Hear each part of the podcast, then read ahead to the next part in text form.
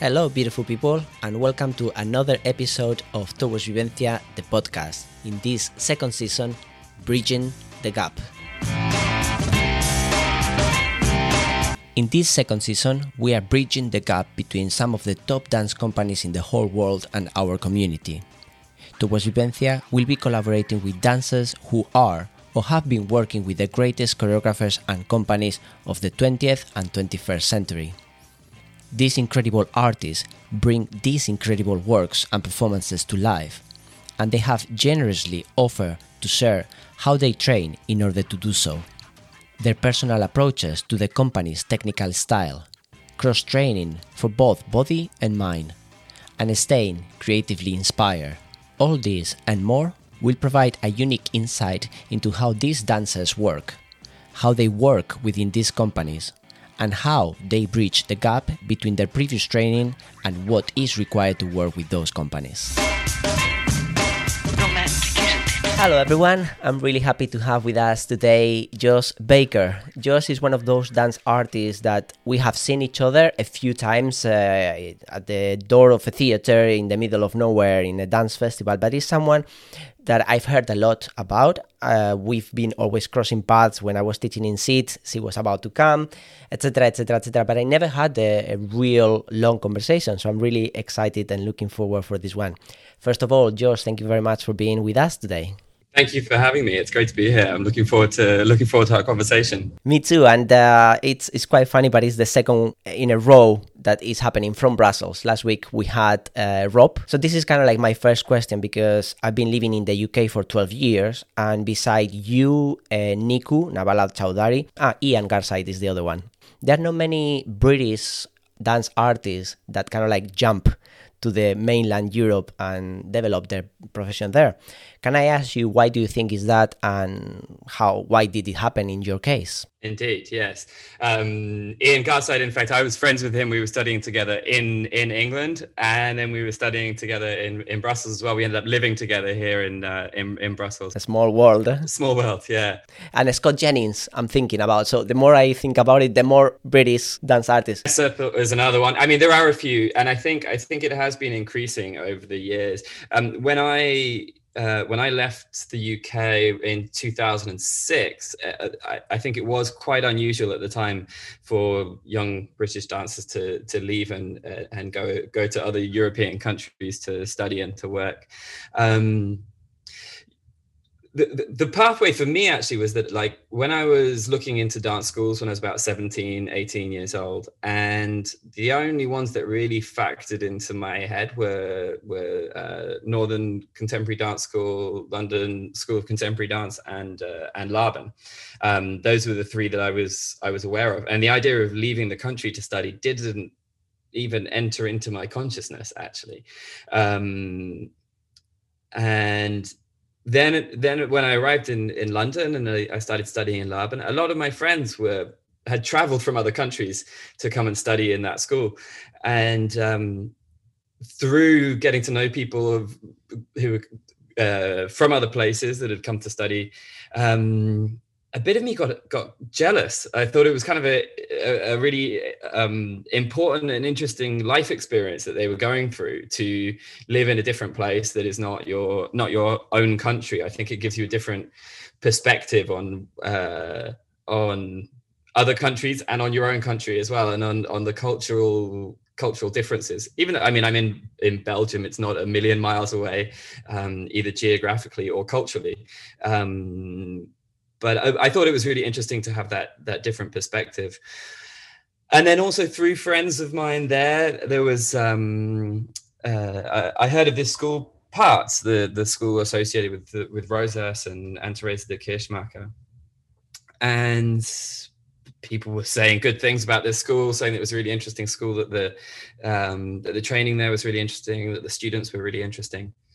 Um, and then it just happened. I was living in southeast London, and uh, Parts had a pre-selection audition just down the road from my house on a Saturday morning, and I thought I would go along for a laugh and uh, just to sort of see what it was about and see what the the teaching was like and and if it would if it interested me, with no real intention of going to the final round of the audition. Never mind going to the school. Um, I still had uh, another year to do in Laban to finish my training there and get my degree. Um, and also, I was already booked to do a project over the period of the audition, so so I, it wasn't something that I was really taking seriously. Um, but I passed that first round, and I found it really interesting. And there was something about it that um, the the lessons that just sort of I was like, ah, I kind of would like to find out more about this and see see where it goes so I managed to rearrange the project and go to the final round of the audition. And the, again, not planning to go to the school, just wanted to have a taste of it, see what it was like. And each step of the way, each time there was a, uh, a selection in the audition, I passed. And every time that I passed through the next round, I wanted it more and more um, until by the end of the audition, I was like, ah, I think this would be this would be really interesting, a really interesting experience for me. Um, and really expand my my horizons. I think also the other the other young dancers that were in the audition that I was taking the audition with, I, I found them really interesting and them really inspiring, as well as the classes themselves, um, and the idea of uh, uh, be, being in that group really appealed to me. I thought that I could get a lot of value from it, um, and then it would sort of expand expand my my viewpoint. And there were some stylistic things that I thought uh, suited me also. Um, but the intention was to come here for a year or two, and that was in 2006 and it's now 2021 so it's been nearly 15 years 14 and a half years um, that i've been living here now I kind of got stuck at a certain point, and uh, uh, not in an unpleasant way. It's it's great to be here, but um, it it was never my intention in the first place. I can relate because I moved to the. I was in Belgium for three years. I moved to the UK for eighteen months, and thirteen years later, I was still there. So I I totally understand what you mean. But you mentioned somehow that geographically or culturally is not a million miles away, and in fact, it's two hours in the Eurostar, I think. But culturally, there is something that for me, and I, I'm curious about your opinion, that it was pretty different from the Belgium dance scene to the UK when I arrived and right now. I am aware that you were doing a bit of Joan with uh, DV8, so I know that you keep a foot in the UK. I'm really curious to see what is Jo's experience of the difference, the similitudes in between Belgium cultural scene and the UK. Is there any different? Do you see that it's the same but just different languages? How, how do you experience that? I, I think there are big differences. Um, uh, to be honest, I'm much less involved in the UK scene than and a lot of other scenes. I actually know more about uh, different uh, a lot of different countries in Europe um, more than the UK. I don't work so much in the UK. Um,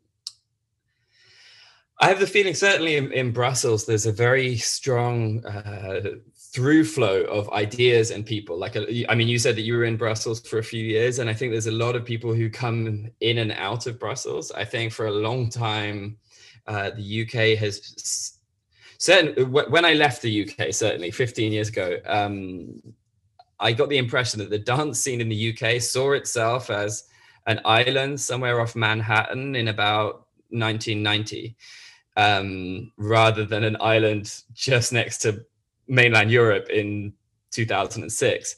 Um, and I thought that was just a little antiquated, really. And for for a, an area that is that has contemporary in the in the title of what we do, um, I thought that like looking so far back and across such a big ocean constantly was not not the most interesting uh, way to be way to be headed. I think the UK has has changed a bit, and uh, since that's happened, and I think there is a little bit more um, through flow of things coming in and out of of the country, and and uh, different ideas being um, being passed around. Um, there there are advantages and disadvantages to to all these different things, but I, I think it like it was noticeable for to me how as a young dancer the idea of the idea of leaving the country and studying somewhere else just kind of did hadn't wasn't on my radar um, as an option. And as i i mean i now travel around the world a lot and and europe a lot and i meet a lot of young dancers where that seems very evident that that would be a possibility for them. Um, uh, so I think there's a the, the, there has been a certain kind of isolationism um, it, within the, the, the dance culture of the UK for a while, um, which didn't really appeal to me. Um, it it was not not so much where where my interest was. I, I wanted to have a little bit more um, expansiveness in terms of the ideas that I was exposed to, um, and also also more of a sense of trying to find the the next thing, like where it's going. So. Um, uh, like where what the future of dance is going to be um and I, I, felt like the in the training in the in the UK certainly at the time there was so much looking backwards there was so much and uh, that and very little um, emphasis on what the next thing was going to be I think it's incredibly important to learn learn history uh, and uh, in in academic sense, but also in a physical and technical sense as well. I think that you know it's really interesting to um, uh, build on the knowledge that has been built up for a long time, right? Be it uh, ballet or Graham or um, Tai Chi or yoga or um, Cunningham or release technique, or, or, like all of these things have have value to them. Um, but but i'm really interested in like where does dance go next and how like how do we make that into something really interesting? So that the that those things from the past are there to inform our future rather than to rather than to leave us stuck somewhere. Um uh, so yeah uh, i felt like when i was coming here it felt like so you know that i was able to get exposed to some some more ideas that were kind of pushing boundaries and and also in terms of the techniques that I was exposed to that there was um, there were techniques that had been developed within the last 10 20 years rather than uh, um, rather than looking back you know half a century all the time um, uh, so so uh, I, that that was something that I thought was was exciting at the time as well. I think I mean at the same time the, the I think the UK one of the things that the that is really well established in the UK and has been for a long time is the is theater theater and musical theater and comedy. Like these are and music as well actually. Like you know the uk scene is incredibly good for all of the all, all of these things. And and all of those things then do influence the way that dance is made and can do that in some really positive ways. So um uh, one thing that I noticed while looking at uh, British choreographers um, they can put on a spectacle in a way that you don't see very much in in in Belgium. Um, uh, there are people who do that here, but the, like this idea of like really putting on a show that is kind of tight and crisp and and uh, um, yeah really hits its marks very strongly which i think I, I, think has some influence from that musical theater thing. Like if you're going to put on a show in london for example you're in you're in competition with the west end. Maybe not direct competition but you know that it's right around the corner. Um, so if you if things are a little sloppy and a little overly messy then people are going to know about it.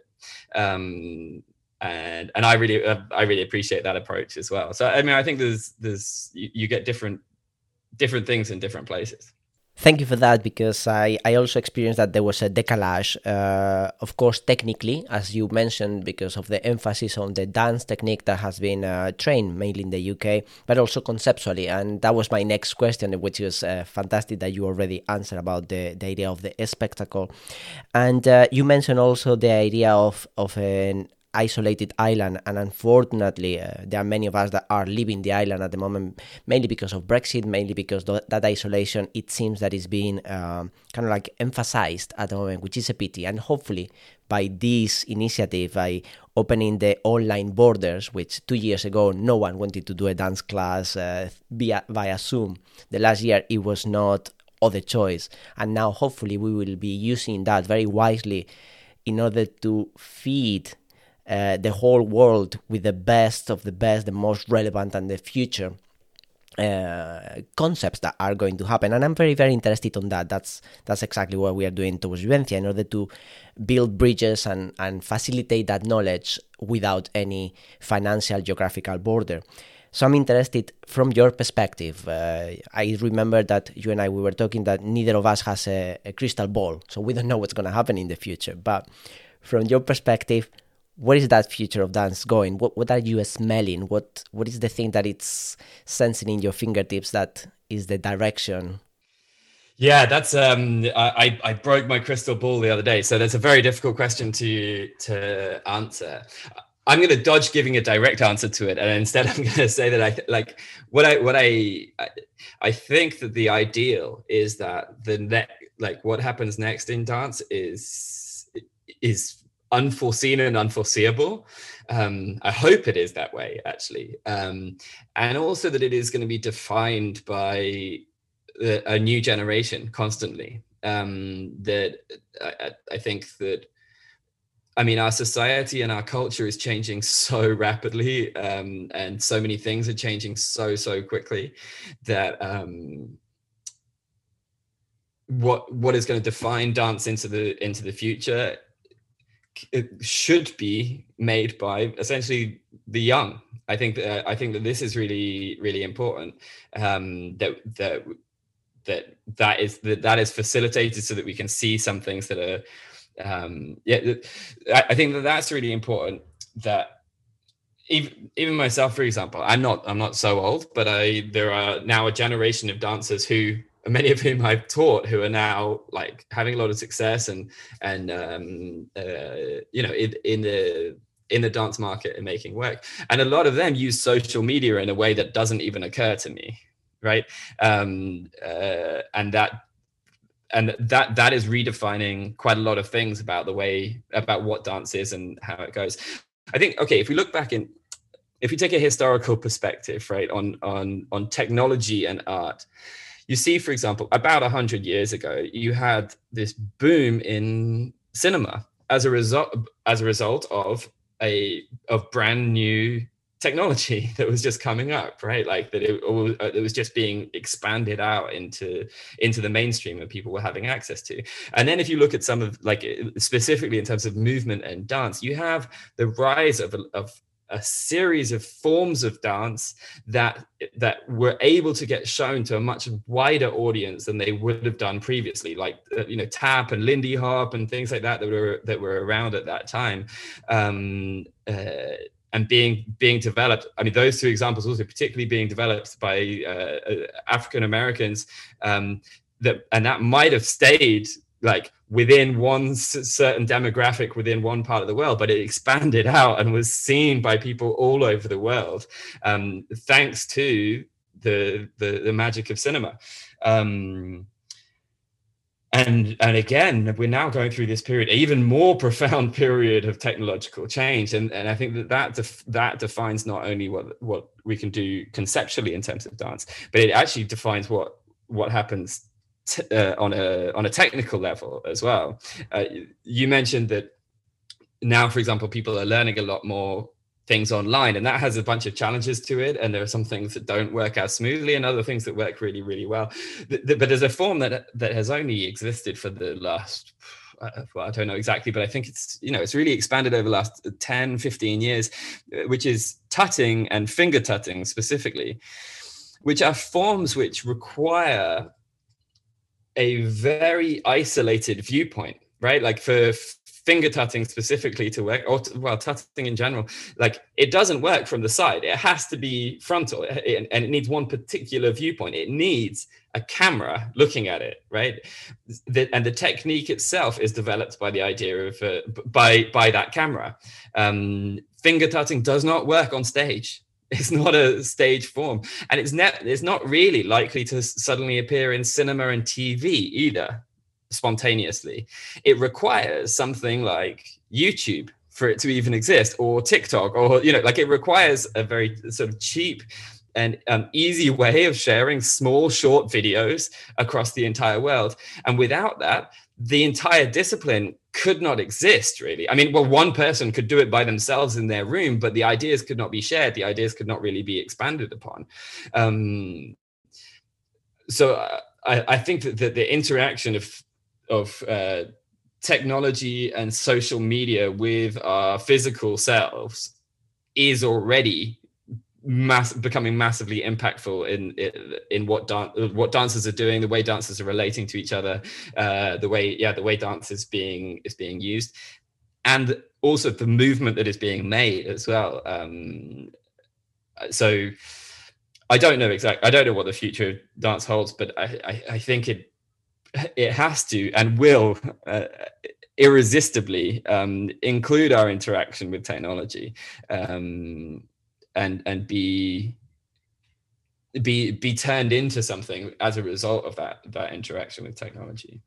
Uh, you mentioned at some point about young artists who were uh, some of them were your students, and I can relate to that because I I can imagine a few names. So here's two questions. The first one is, can you provide us a few names of people to watch because maybe we know them through Instagram, social media, or maybe we don't. So it would be good to, to have that information of who do you have the radar on. And the second question would be much more personal.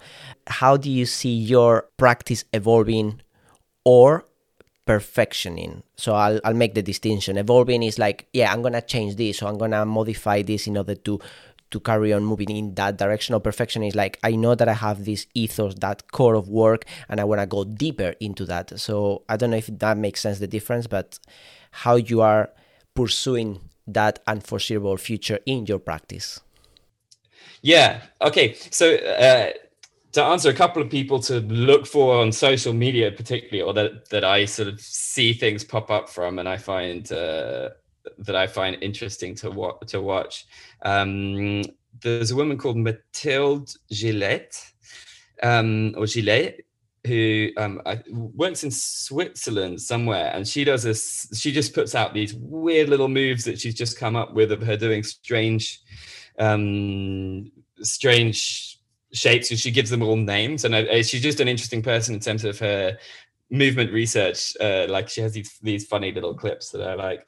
Um, uh, another guy who I think is just an extraordinary mover is uh, Che Jurado um, uh, who I think is an uh, Argentinian dancer, just extraordinary mover. He does he does insane things, um, and and then the, the, other the other person I would mention. I mean, there's there's lots, right? There's many many people who are really fascinating. So I'm just giving you a very very small little selection of of, uh, of a few of them. Another one is who works has worked with Che quite a bit. Who is an ex student of mine is uh, Akira Yoshida who um, again is an extraordinary mover, incredibly hard worker as well, and and and is constantly developing his craft and putting out some some really interesting stuff. Um, there's also a, a popper who I, I think is has got a, a nice style. Guy called I don't know what his real name is, but on Instagram he's called Be Nonstop. Um, and that's also someone who's, who's interesting. He's got a really nice style, very crisp. Um, yeah, those those are the names that pop into my head to start off with, but there are there are plenty plenty more um, out there. I think the second part of your question, if I remember, you asked me about what was it? It was something about perfection. Yeah, either what is the new direction or the new directions that your practice might be taking, or uh, might be not new, but it's like, oh, I'm really interested particularly i am fascinated about performance presence and how through movement you can create an experience for the performer that no matter what's happened the experience is always replicable and they are fully into what's happening.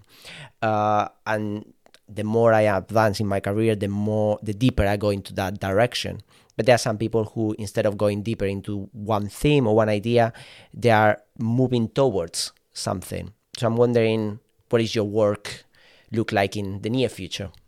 So I think I think for me, like a the, the, the, I could maybe categorize like what I find really interesting in dancers and what I aspire to myself um, in in sort of two two different things.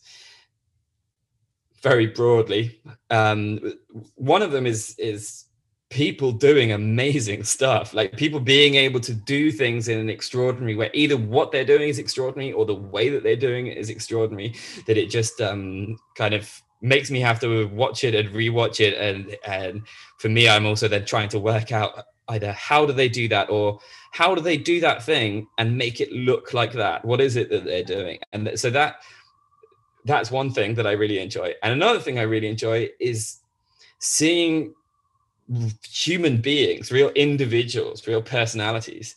Um, and so my my fascination in in in my own practice, in in the work that I make, um, and actually in the when I teach as well, my fascination is with um, how can we be both extraordinary and ordinary at the same time? How can we um, do extraordinary, do ordinary things?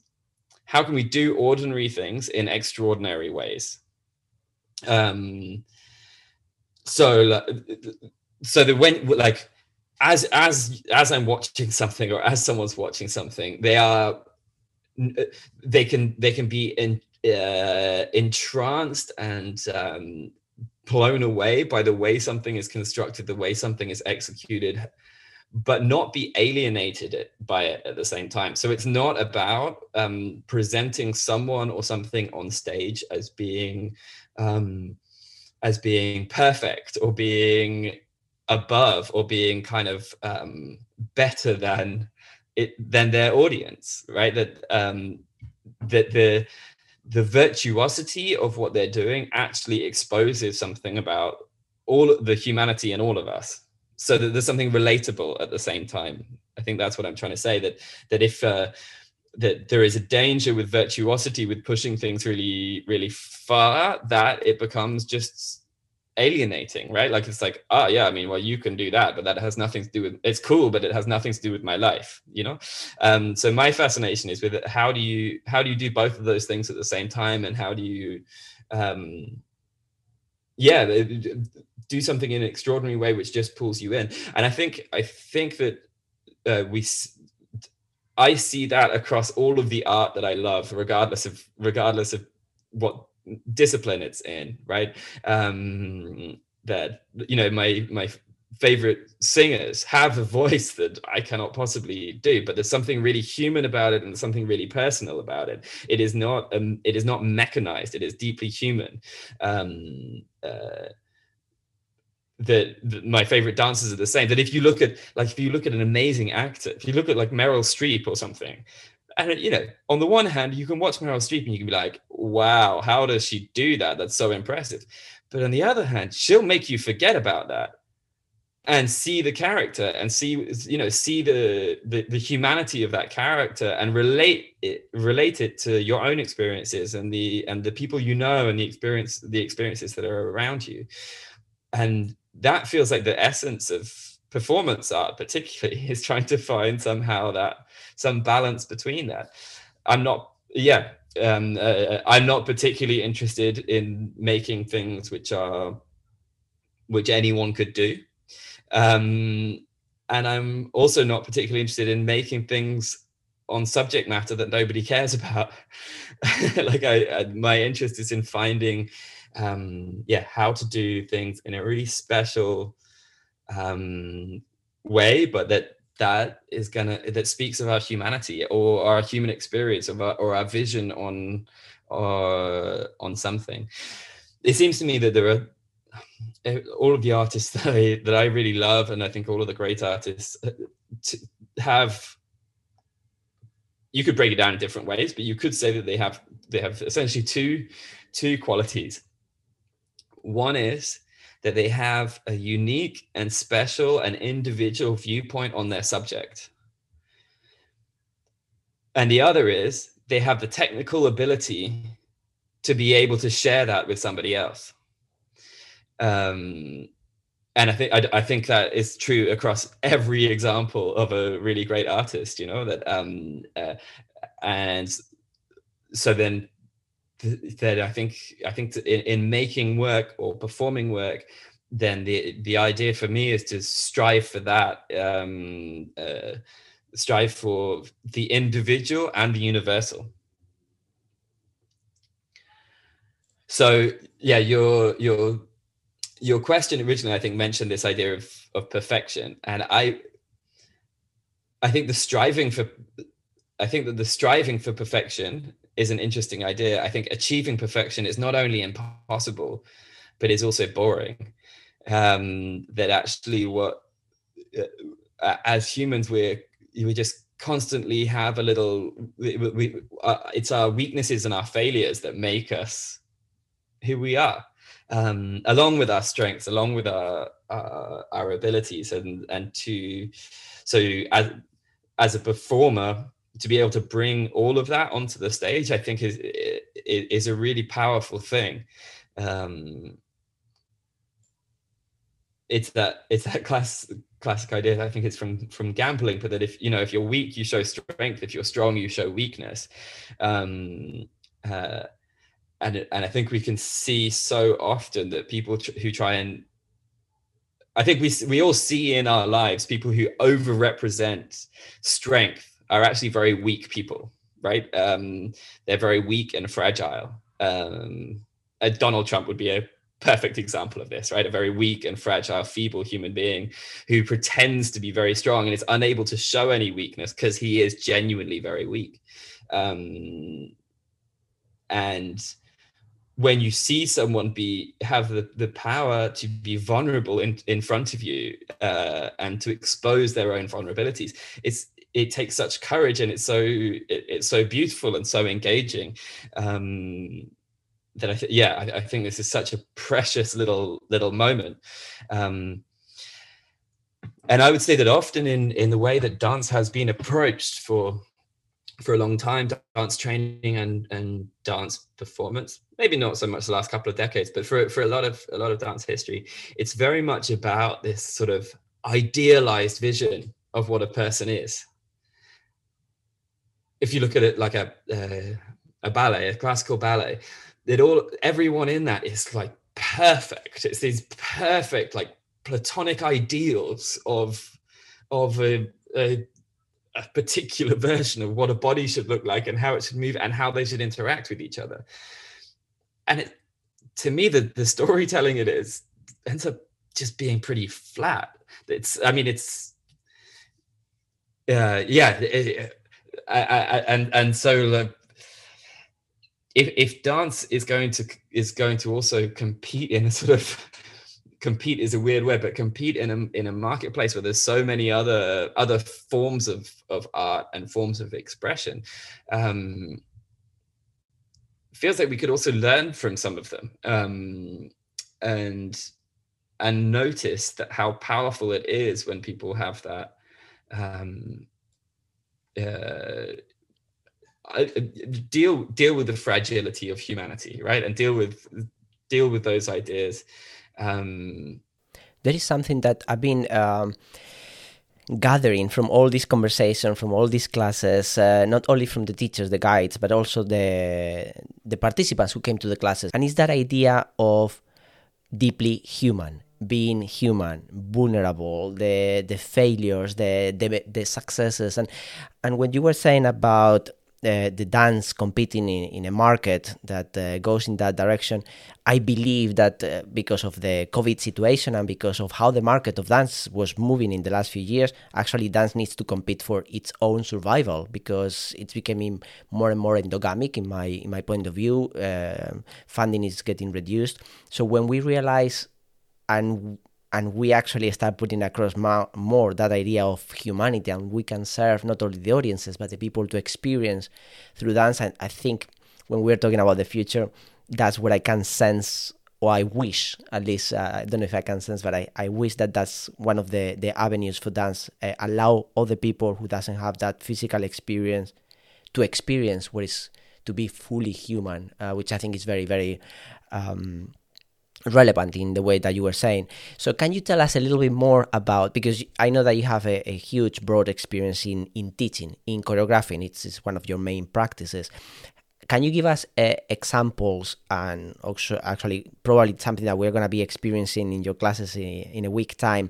How, how do you do that practically? How do you pass that idea to your students, participants, uh, the dancers that you're working with? How, how do you take that out of them as a director in concrete ways? Can you tell us about tasks or, or directions or how do you do that?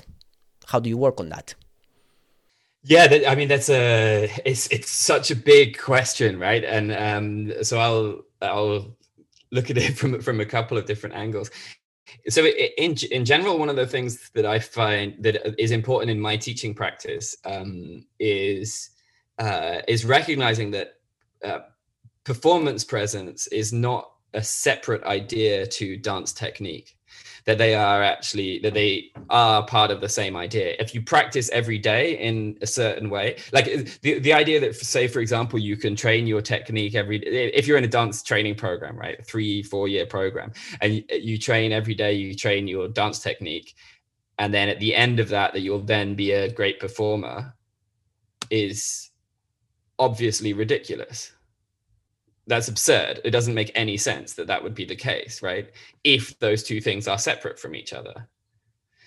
But if we understand the truth, which is that they could be part of the same idea, then you can train every day and then you will get better right um i mean i think there are some people who are more naturally gifted in it than others same as some people are naturally more flexible than others some people are naturally stronger than others but by training any of these things you can improve from where you're at right?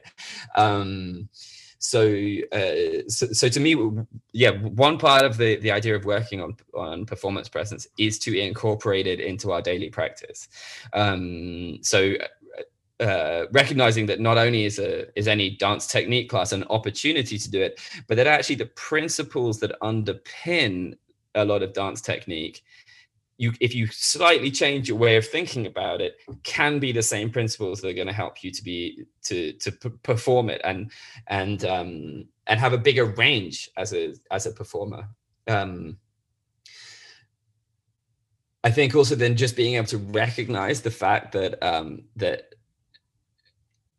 any like any way that you perform at any moment is always a choice and not thinking about it is also a choice. So um, there is no such like there is no such thing as not making a decision about how you're going to perform something. Um, uh, it's just it's just always present.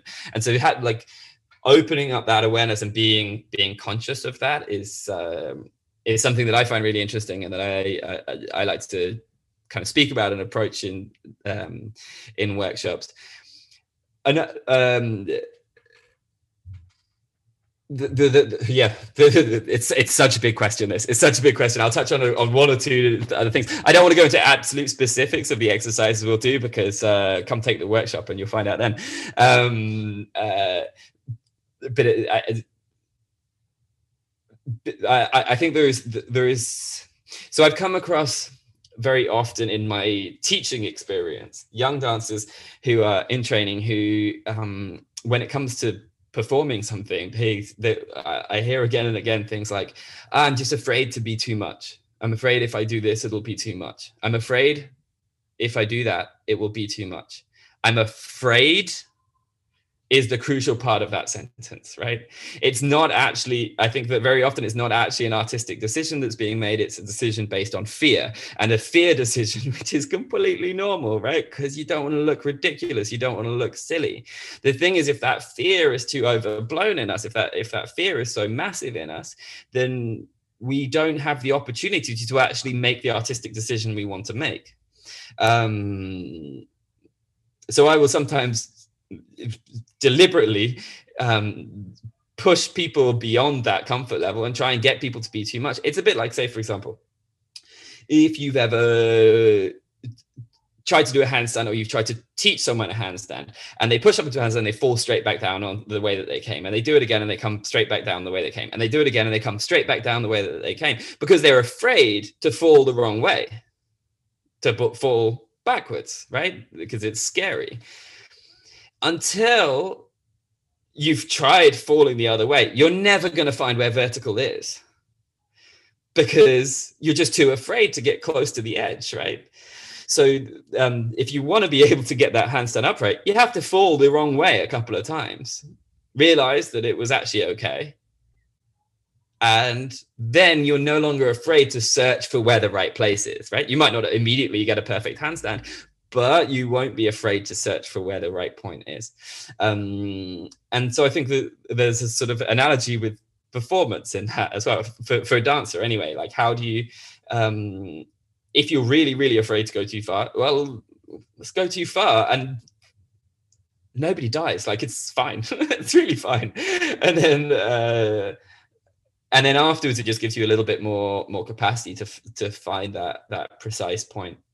And then um, I'm going to mention one more thing on this, so I could probably talk about it for a long time, and I will during the workshop.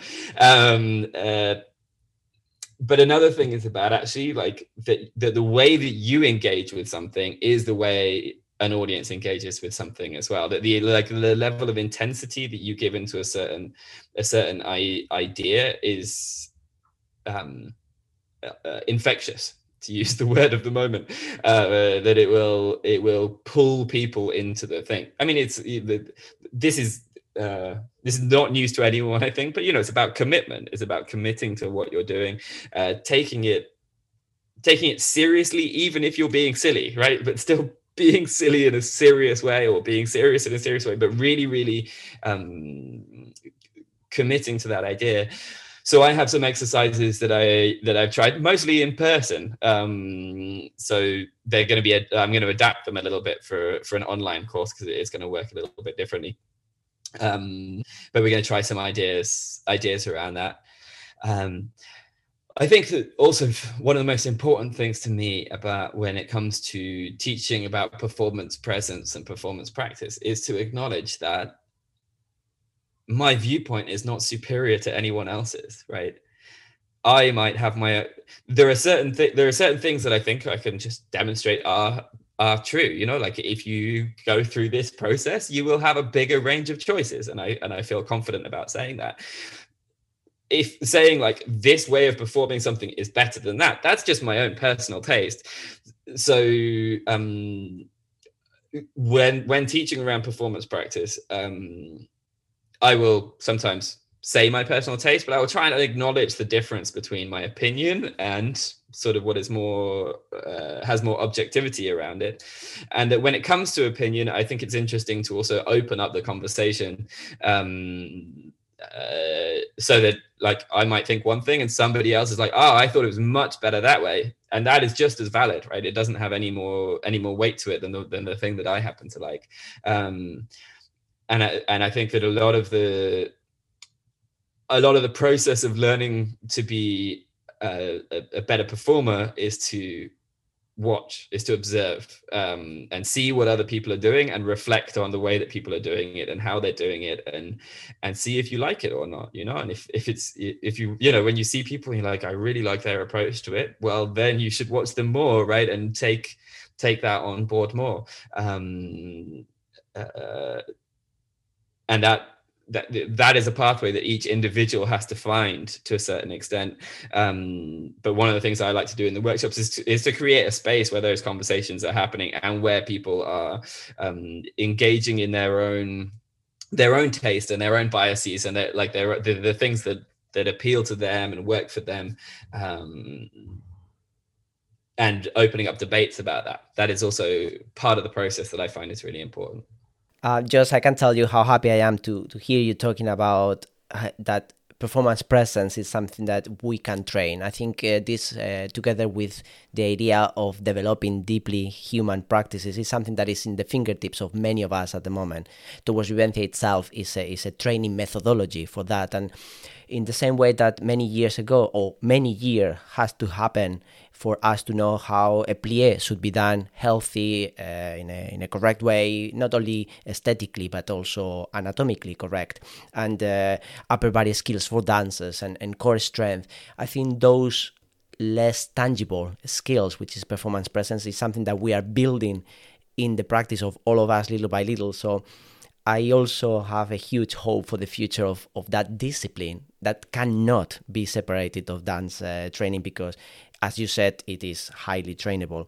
And the nice, the, nice, the nice thing with, with, of course, with like training and performance presence, as opposed to training a plie or, or training some like particular floor work technique, is that the if, if you get it wrong, the risks are very low. So you're free to experiment more, right? I mean, sometimes I'll teach some acrobatic things and some floor work stuff, and I'm like, if you don't do it the way that I'm telling you to do it, you're going to hurt yourself. Yeah, exactly. Like, so it's like, I'm not going to, you know, you don't experiment with this other way because it's actually dangerous. When it comes to performance presence, luckily the stakes are really low. The stakes are the, the stakes that you're playing with are you you have everything to win and very little to lose. Actually, exactly. I was thinking it's totally the opposite because by uh, working on I am afraid, working on the choices, working on the committing, actually you are creating a safe container for your practice where self-judgment take another level. It's not anymore destructive. It is something that you can take in order to move at an advance.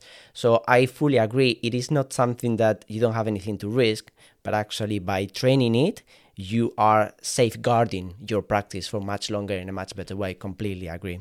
Looking forward to see how what that happen on the week of the 15th of March, which is when we have you. So I'm really looking forward to those classes, but also for people who are interested in your work, uh, how to follow you, where, where they can find about you besides social media, well, what's 2021 so far? We'll see what happens uh, in a couple of weeks. But so far, what is waiting for you? What is uh, what is waiting for you, and what is your wildest dream for 2021 so far? Uh, and my wildest dream is just to be able to like run around the streets hugging strangers for no good reason. You know, I mean, that would be amazing. Um, uh, are you gonna end up in jail for that? I mean, right now, right now, yeah, consensually hugging people. Uh, but um, I mean, I think all of us would just really like, to, you know, I mean, what what I what I really would like to do, like more than actually. Uh, I, want the theaters to be open. I want the cinemas to be back open. I want concerts to be back open. I think the the dance experience that I would really like to have in 2021 is is not be, is not about being on stage it's actually would actually be to be in a concert or in a nightclub surrounded by lots and lots of people up close and sweaty dancing until the early hours of the morning i think that would be that would just be so cathartic right now. So um, that would be fantastic. Um, in terms of in terms of what's coming up for me at the moment uh, in the next couple of days, uh, I am shooting a, a, movie of a stage show that I made called uh, with some other collaborating with other people. A stage show called "Put Out the Flame," um, which we made in in Hong Kong a couple of years ago with my together with my partner Ines Cadejo and uh, and MW Dance Theatre, two dancers from from there. Um, and so we're because of COVID uh, that it was supposed to be performed in Hong Kong Arts Festival this year, and instead we're going to shoot a movie. So we're shooting a movie with everyone else in Hong Kong and me in Brussels. So that's going to be quite an experience. Um, at the same time, I'm edit- editing. Um, it's all it's all on it's all videos now, right? Um, for the time being. So uh, at the same time. Uh, there's a short movie that, that we made with some friends over this over the summer we shot with some friends and uh, we're currently in the in the post-production editing stage of that uh, and that's going to be premiered in a, a, exhibition in in may. So we're, we're getting that done at the moment. And i'm planning to for another uh, and uh, to for another piece that I'm due to make in Singapore with the Human Expression Dance Company in Singapore, um, that um, I was supposed to be there last year, and we ended up working online and making a live stream uh, that we that we put out. And then the plan is to go to Singapore and turn that into into a stage show. Um, though increasingly that's looking like that might not be possible to do. So we might again uh, rework it and turn it in, into some digital form as well. Um, and then in the summer we have performances coming up of a solo of, of mine and put out the flame at kalamata festival and in b12 festival and aside from that i mean I, am teaching around the place. I think i'm going to make another little creation in portugal on a, on a student group there as well. So every whatever it gets a little boring for me to go on like that. Uh, but a, a, a, lot of uh, doing a lot of things on online at the moment a lot of uh, digital stuff which has been an experience because i'm suddenly like I've been interested in filmmaking for a long time and have been have done little bits and pieces of it, and now I'm having to sort of invest in that more and learn about it. And you know, I've been um, doing some reading and some studying and uh, to sort of build up some skills in that area and figure out how to how to do that. And then also just learning in the process of doing it as well. Um and then you asked how people could find me. So that, i mean there's my my website which is jossbaker.org um uh there's also you can follow my facebook page which is also if you search for joss baker trodden dreams is the name of my company as well um and you can also find Joss Baker on Instagram. Um, those are the mediums that I work in.